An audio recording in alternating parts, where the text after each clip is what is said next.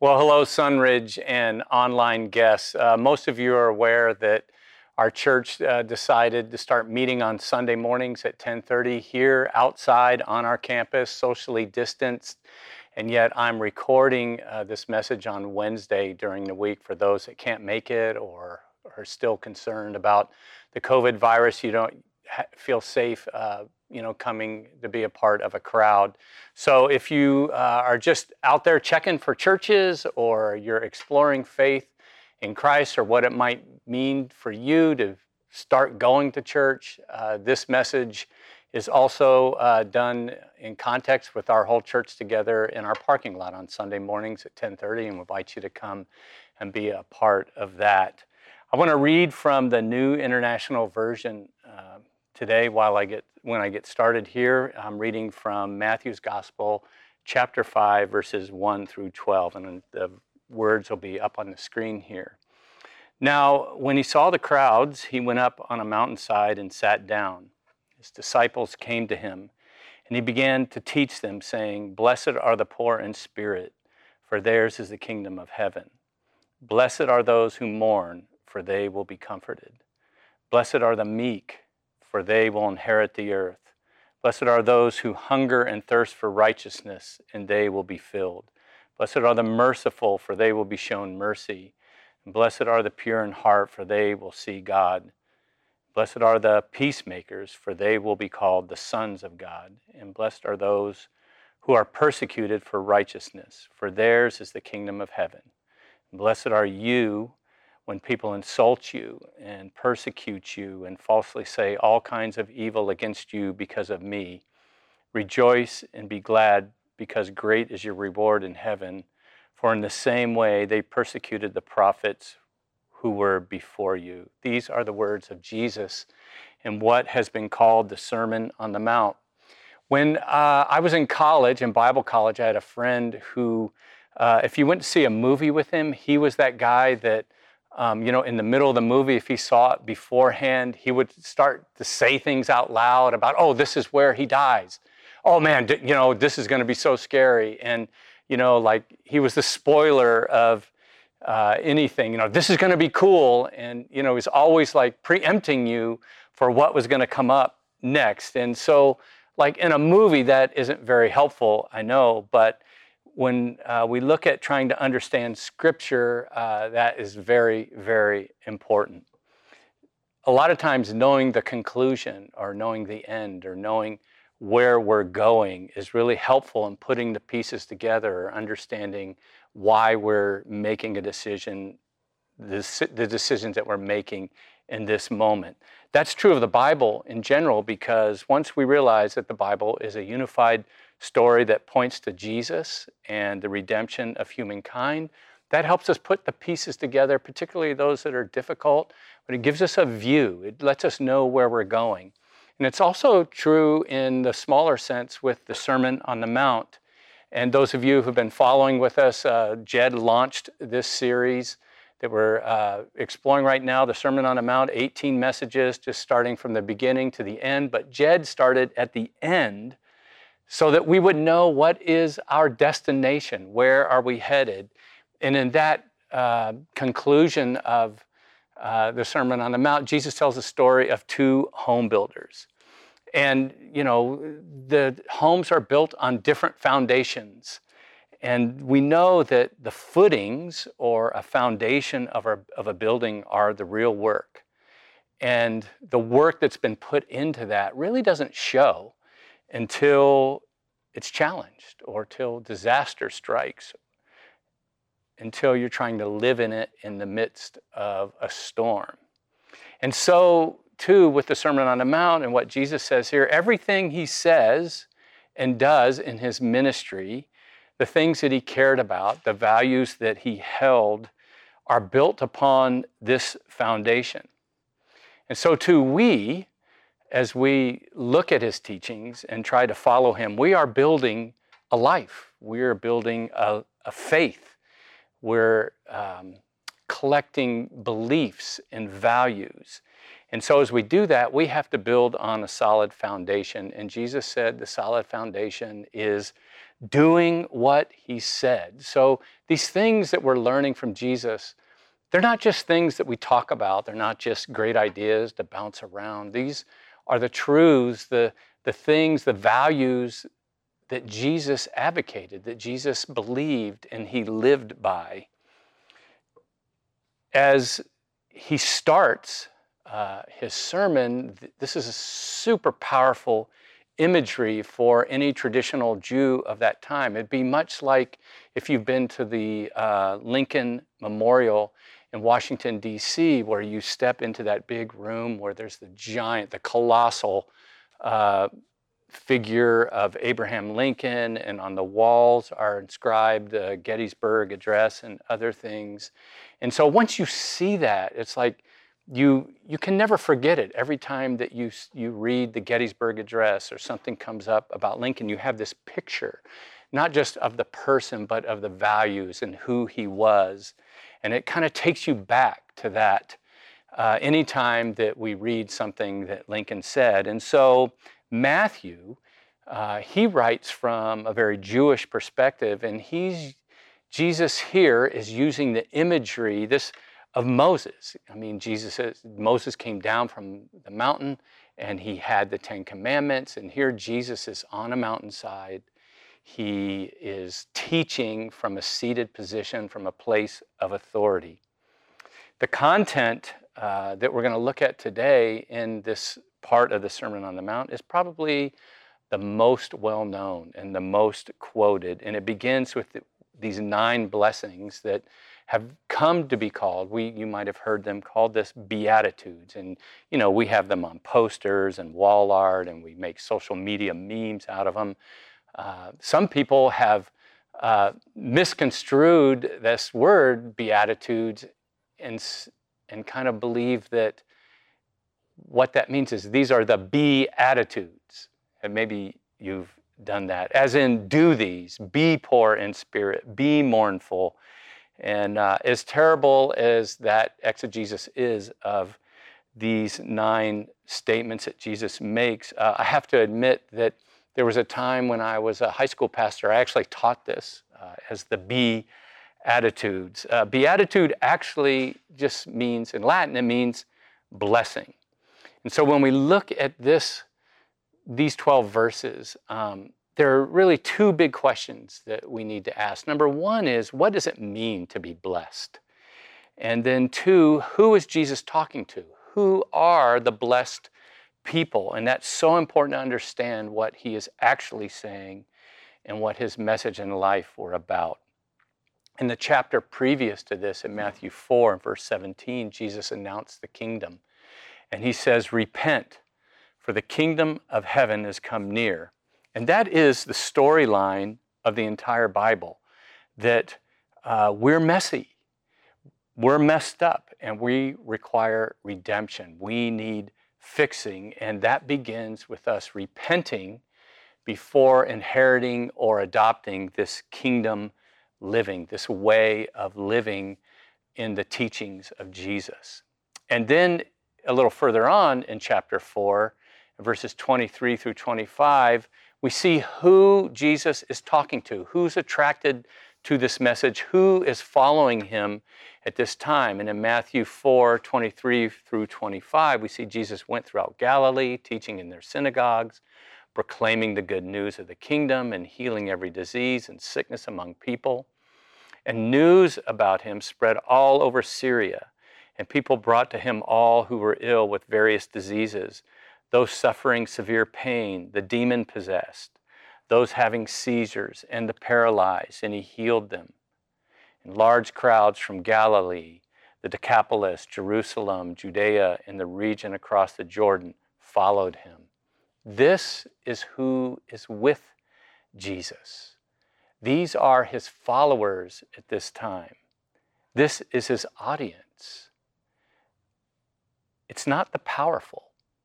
It's the sick, the mentally ill, the poor, the people that are left out in the brutal world of that first century. There is no welfare, there's no government housing, there's no Medicare, and for them just to exist day by day was a challenge. And it's these people that flock to Jesus and they follow him. So he just has really a bunch of losers following him in his day. And he says about them that the blessed ones are people who are poor. He says, um, Blessed are the poor in spirit, and this is both economically and spiritually. Luke 6 addresses financial poorness in the same kind of context. But Matthew here is addressing what being poor can do to you. It causes spiritual poorness, a low self image, to be oppressed, to be without opportunity or education, to be vulnerable and dependent upon a daily handout. These are also people who are mournful. Blessed are those who mourn. For Jesus' listeners, these people, their, their human condition is a mournful way to live. They're mourning their lives. They've experienced tragedy and injustice and loss, and most times early death. They're also landless.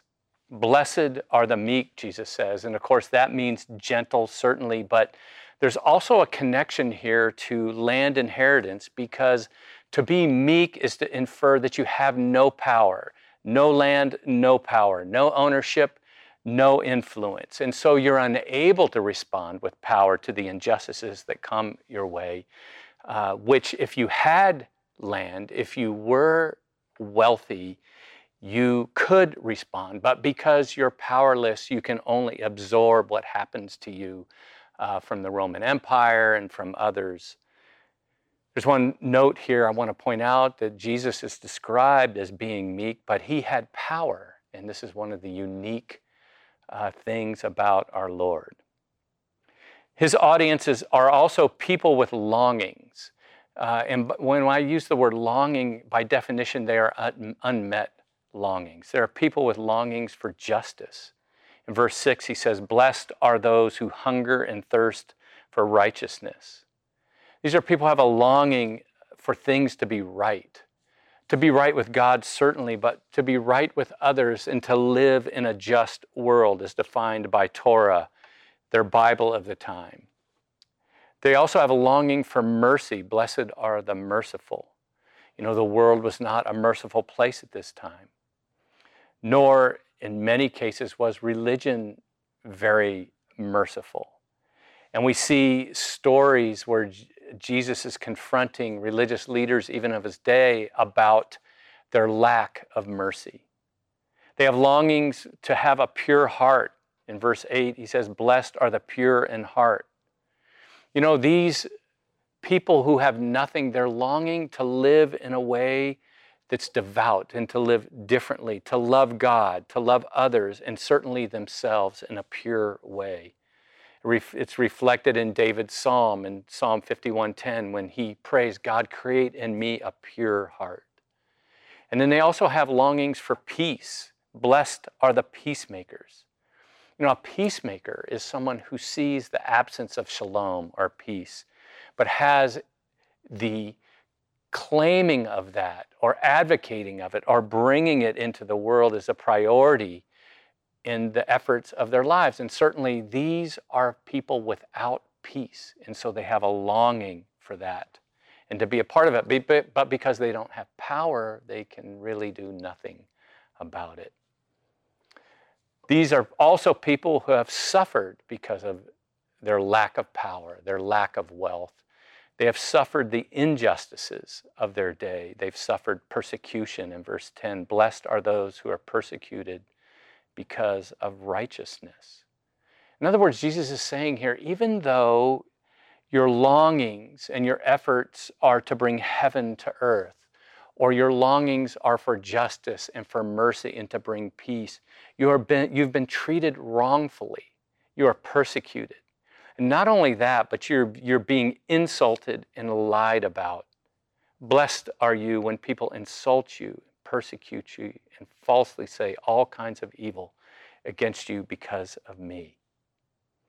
So, Jesus' audience, his followers at this time, in this sermon, in this setting, are the poor, the mournful, the powerless, those who are longing for a better life. They're outcasts, suffering, and persecuted. It's to them, to these people, that he says, You are the blessed ones. Jesus says the blessed ones are the hurting, the powerless, the invisible, the rabble of their day. Now, I didn't grow up in church, but I've been around children's ministry for many years. And I can remember in the early days of Sunday school where there would be posters of this scene of the Sermon on the Mount up in the classrooms. And it always had nice, clean, respectable people sitting on a beautiful green, grass covered hill with a few gentle and loving and cuddly looking lambs. But that's not the scene here. This is not what's happening. This what Jesus is saying is and who he's talking to is totally radical. If they had Instagram or social media at this time, this would go viral, that this would be on every news outlet. Jesus says that these people are the blessed ones because that is not the way they would think about it. And when they heard it, when, when people heard this, they were taken back by it. Some would laugh, some would deride them, deride him, some would call him a nut job. It was surprising and confusing and shocking. And as the people that thought of themselves as the blessed ones listened, they would have been saying, No, no, no, that's, that's not right. This, you can't be saying this to these people because their context of who was blessed was totally the opposite of what Jesus was saying. And this is part of what sets Jesus on a collision from the beginning of his ministry in this Sermon on the Mount when he's, he's laying down his manifesto. He's, he's laying down the core values of who he is and helping us to understand and take us back to God's original plan. And it's not only his teaching and the content that is putting him on this collision course with the religious leaders of his day from the very get go, but it's also who he's saying is blessed. Because what Jesus is saying to these people in his audience is, I see you. And for many of them, for the first time, this is something that they've never experienced because they're invisible in their culture. This is the Jesus of the Bible. And this is the gospel. This is why it's called good news, because the people that thought that they were far from God, or thought that God would never give them a second look, or thought that God was only angry at them, or God had unblessed them and cursed them in a way, Jesus is saying, You are the blessed ones. You are the fortunate ones. So I don't know what your situation is, whether you're listening online or you're watching this video. Um, if you feel like you're far from God or you feel like you could never come to church, that, that, you're, that like God would never accept you, from the very get go of what Jesus has to say when he launches his public ministry. He is saying, I see you, and I see you as a blessed one. Now, what does it mean to be blessed? I mean, how do you even say that correctly? I, know, I caught myself uh, going back to my old King James English when I read this. Some of you are going to rewind to hear it again. I said blessed when I read the text. And since then, I've dropped off of that saying it in the normal way, right? What does it mean to be blessed? How, how important is it to understand this word? Well, I love what Scot McKnight says in his Story of God commentary, Sermon on the Mount. This is one of the commentaries that I've used to study for this series. He says, On this one word that is blessed, the entire passage stands. And from this one word, the whole list hangs. Get this word right, and the rest falls into place. Get it wrong, and the whole thing falls apart. So the question is like, what, what does Jesus mean when he says they are blessed? Is he saying because just because you're poor or mournful or without power or property, you're blessed? Is he saying um, how awesome it is to be those things? No. To say someone is blessed is a common way of teaching values at this time in the traditional rabbinic way. We find this pattern in passages of scripture like in Psalm 1, where uh, the psalmist says, Blessed is the one who does not, see, I just did it again. Blessed is the one who does not walk in step with the wicked or stand in the way that sinners take or sit in the company of mockers. Mostly blessed are you is saying you have it good. In some of the rabbinic teaching of Jesus' day, they would put together these homilies or sermons or writings that would be written in this way blessed are. And some of the things that we have recorded as rabbinic teaching is blessed are those who never have to serve someone who's beneath them. Blessed is the man who is not born a woman. Blessed is the, are the wealthy. Blessed are those who have their health. Blessed are the ones whose lives, lives are filled with laughter. But the actual word blessed is makarios. And so these nine blessings are also known, taken from this Greek word makarios, um, they're known as macarisms. Now, that, that's not macaroni or not the macarena. A macarism is a pronouncement of blessing or fortune. So to be blessed is to flourish. And that's actually a title of another commentary that I've used for this series by uh, Jonathan T. Pennington, The Sermon on the Mount and Human Flourishing. In other words, the, the entire approach that Pennington uses here is that the things that Jesus talks about are the key in, the Sermon on the Mount are the key to human flourishing. And we'll, re- we'll repeat that theme as we go through some of the things that he says. So, what is Jesus saying with these nine macarisms? Is he saying the poor and the powerless and those that are crying all the time are more virtuous? No. Is he saying that we're supposed to be these things that he's talking about? No. And again, I love this quote from Stanley Hauerwas. Uh, he's a theologian and professor at Duke University. He writes Too often, these characteristics of the blessings have in Christian history been turned into ideals we must attain poor in spirit, meek, mourn, meek, hunger. As I mentioned earlier, I taught that as a high school pastor many, many years ago. When we do that, we turn them into formulas that help us gain status and favor with God, which of course is the opposite of what Jesus is trying to say. Rather, they're descriptions of the kinds of people to whom Jesus, in fact, first brought the kingdom of God. Nowhere does Jesus tell us that we should try to be poor in spirit or mourn all of the time or try to get yourself persecuted. It simply announces the great surprise. These people who are not significant or honored in their society are precisely the ones who have received the honor to be the first among those called into God's kingdom.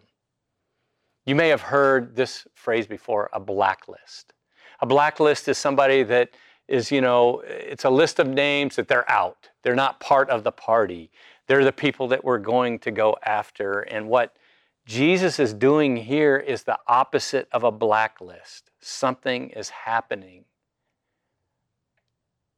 with Jesus' list of people who are blessed. Here is what he is saying, and I'll wrap up with these three main thoughts. First of all, he's talking about others. He's saying that the blessings tell us that people that don't matter matter. This is something that's fundamental to Christian thought. If you if you wonder like what what what is how has Christianity affected our world today even if we're post Christian or whatever phrase you want to use to describe this day and time. See, there's nothing in Darwinian philosophy that says that people on the margins matter. The idea that people that are without or sick or um, under resourced or lack education uh, should have our compassion and our concern, and we should do something, those of us who can. This, is, this comes from Christian thought. And so Jesus is saying that these outcasts, the people that are forgotten, are God's chosen. Sometimes because I think that we're most likely to choose Him when we find ourselves in that condition because we have nothing to lose. Uh, when uh, it's at least 25 years ago, uh, when I was still on a job as a fireman, I don't know, by the way, have I mentioned to you that I used to be a fireman? Um, and we would go on so many calls uh, to rest homes in our station's first district. I've been to so many nursing facilities. And I can just tell you honestly that after a while, you just get calloused. And, you know, it, it's like the people that we saw day in and day out. Uh, they weren't real people to you. I don't know if that's a defense mechanism or what, but I can remember on one particular day, um, I was on one more of those calls, and there's an older lady that's completely emaciated in her uh, hospital bed in this facility. She's in a diaper. And as a captain, I would not treat the patient, but I would document and I would gather all the medical information and the, the patient's medical history. And I just remember being blown away as I'm looking at this person laying in this bed that doesn't even at that point seem human. She can't talk to us. She's unresponsive and she's just maybe 70, maybe 60 pounds. I don't know. And in the patient's history, it'll usually say, you know, their home address or, and, and, and sometimes it would say what they used to do, or and it might be attached to their uh, medical insurance or something. And in this particular person, whose name was Dolly, I can remember, she was a Disney illustrator. And it was like, boom. All of a sudden, this, this body that was not a person to me became a person. And that was like a turning point in my career where, as much as possible, I began to see these patients that we would see more as human beings. Sometimes you just have a breakthrough like that, where you see people differently. Something changes your perspective. And these teachings of Jesus and the way he frames it and the audience that is there is telling us that the people that don't matter in our world today, they matter. What does it say to us that Jesus begins his ministry with a blessing over the discarded? of his day. You know what it means to become calloused?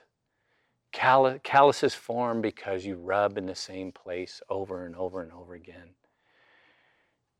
And can't you, with me, recognize how easy it is to become calloused?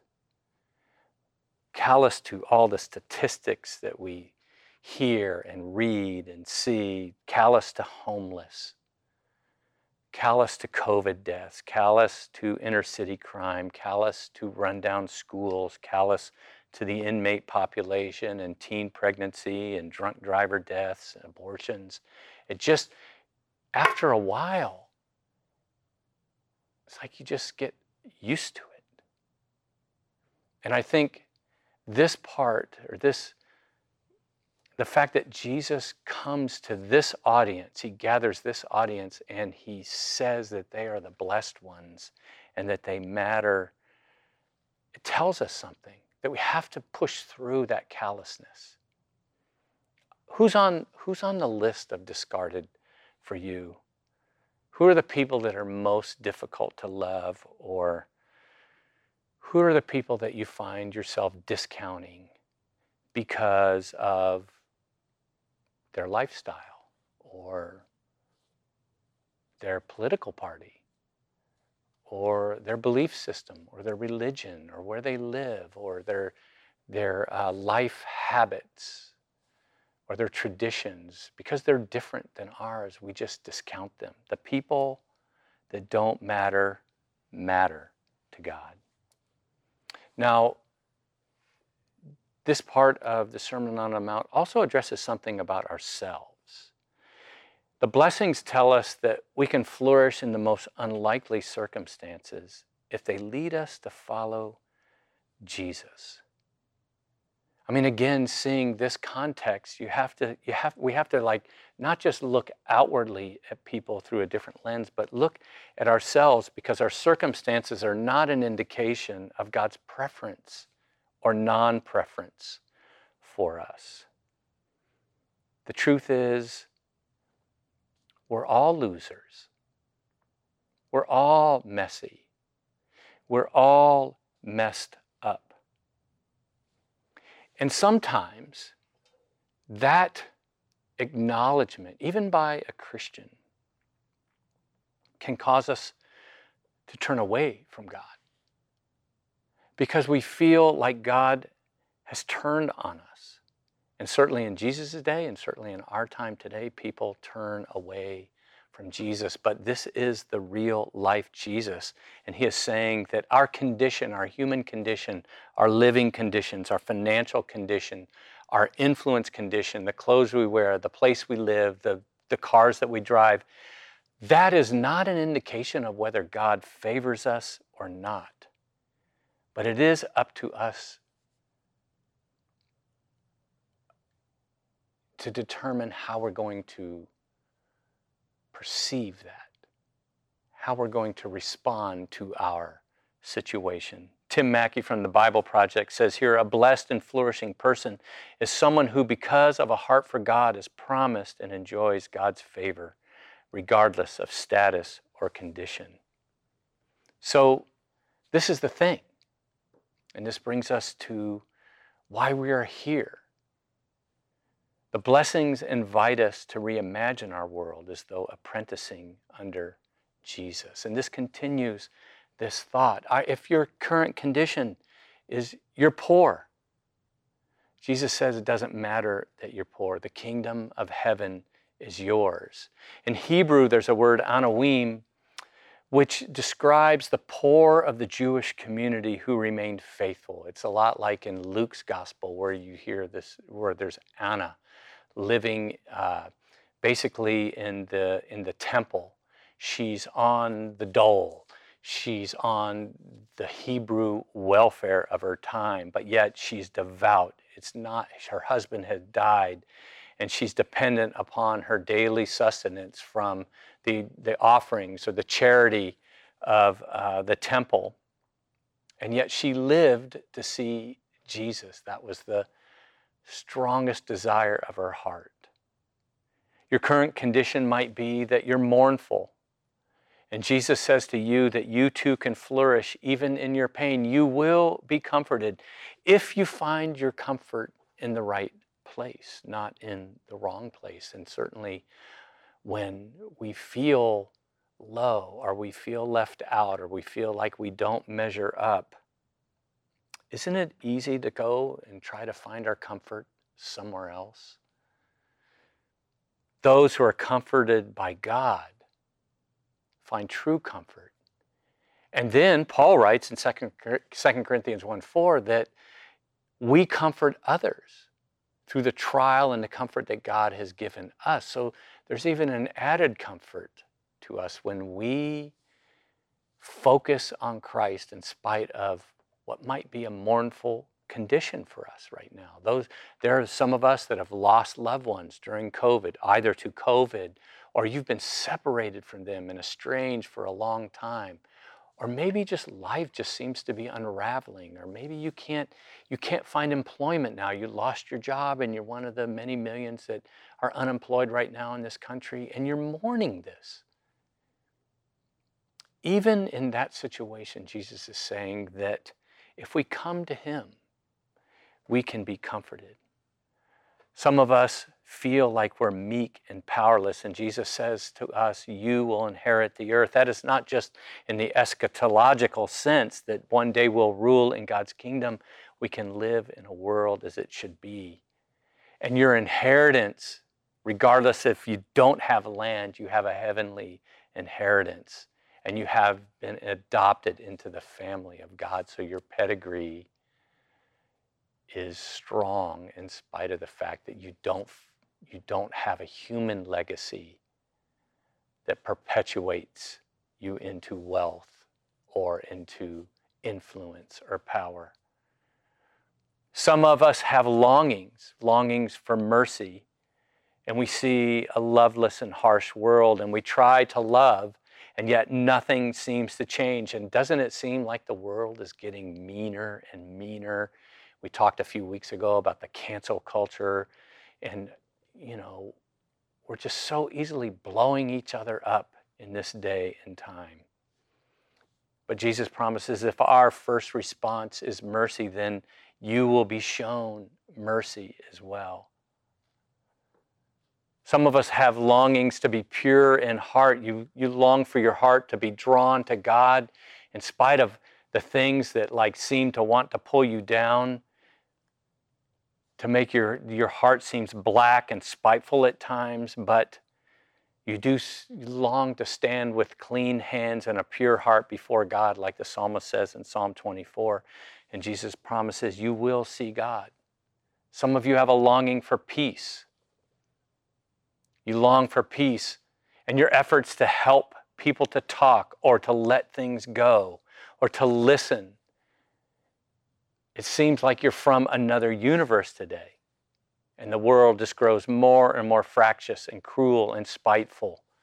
And not just the world in, you know, in a global sense or a national sense, even in our marriages, in our families, in our church, with our friends and our, even our siblings many times, there doesn't seem to be peace.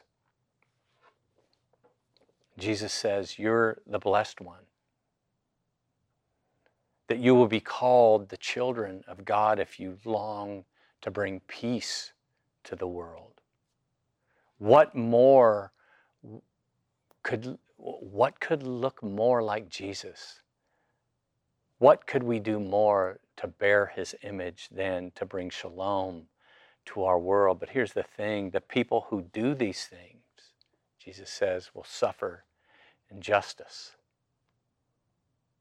Not always, but many times. How many of us you're listening today and you feel that your efforts to live as a Jesus follower often have led only to heartache, only to rejection, sometimes even from Christian brothers and sisters. You're longing for justice to speak out about injustice or to talk about your faith, you find yourself ridiculed or persecuted, not invited. You're in college and everybody from your floor is going off to go to a party or whatever, and you're not invited. You're in an office space and you can see people gathering and they leave to go after work to hang out and they don't invite you to the after work activities. Or you've tried to take a stand on the injustice in the world, or abortion, or racism, or caring for the poor, and you find yourself outside of the circle. You may have even found that people have fabricated things about you. They have they lie about you, they've ridiculed you and maybe even persecuted you so that because of your faith in Jesus and your attempts to bring people together or to live purely, you find yourself facing injustice. And it's to you that Jesus says in verse 12, Rejoice and be glad, because great is your reward in heaven. For in the same way they persecuted the prophets which were before you. I don't know if you're tracking, if this came to your mind as we went through these verses, but isn't this kind of an autobiography by Jesus? Doesn't this just sound like his life, not only his teaching, but doesn't the outcome sound the same? You see, when we look at who Jesus called blessed and what that blessing means, we realize that Christianity is not the sum of doctrines or creeds or statements. In the end, it's a person. And our goal as Christians is to live with that same bent, to apprentice under Jesus toward these things and toward people the way that He did. And when we do that, Jesus says, You are blessed. And you know, the truth is, others will be blessed too. Will you pray with me? God, um, we're kind of surprised and shocked at who are the blessed and who you leaned toward. And some of us can feel that in a way that's much more visceral than others would feel it. We've experienced some of the things that Jesus talked about here. Would you help us to lean towards you, to see that the people that don't matter matter, to follow you hard and with all of our heart, and to experience even the pain in our life in a way that bears your image and speaks your words. In Jesus' name, amen. Thanks.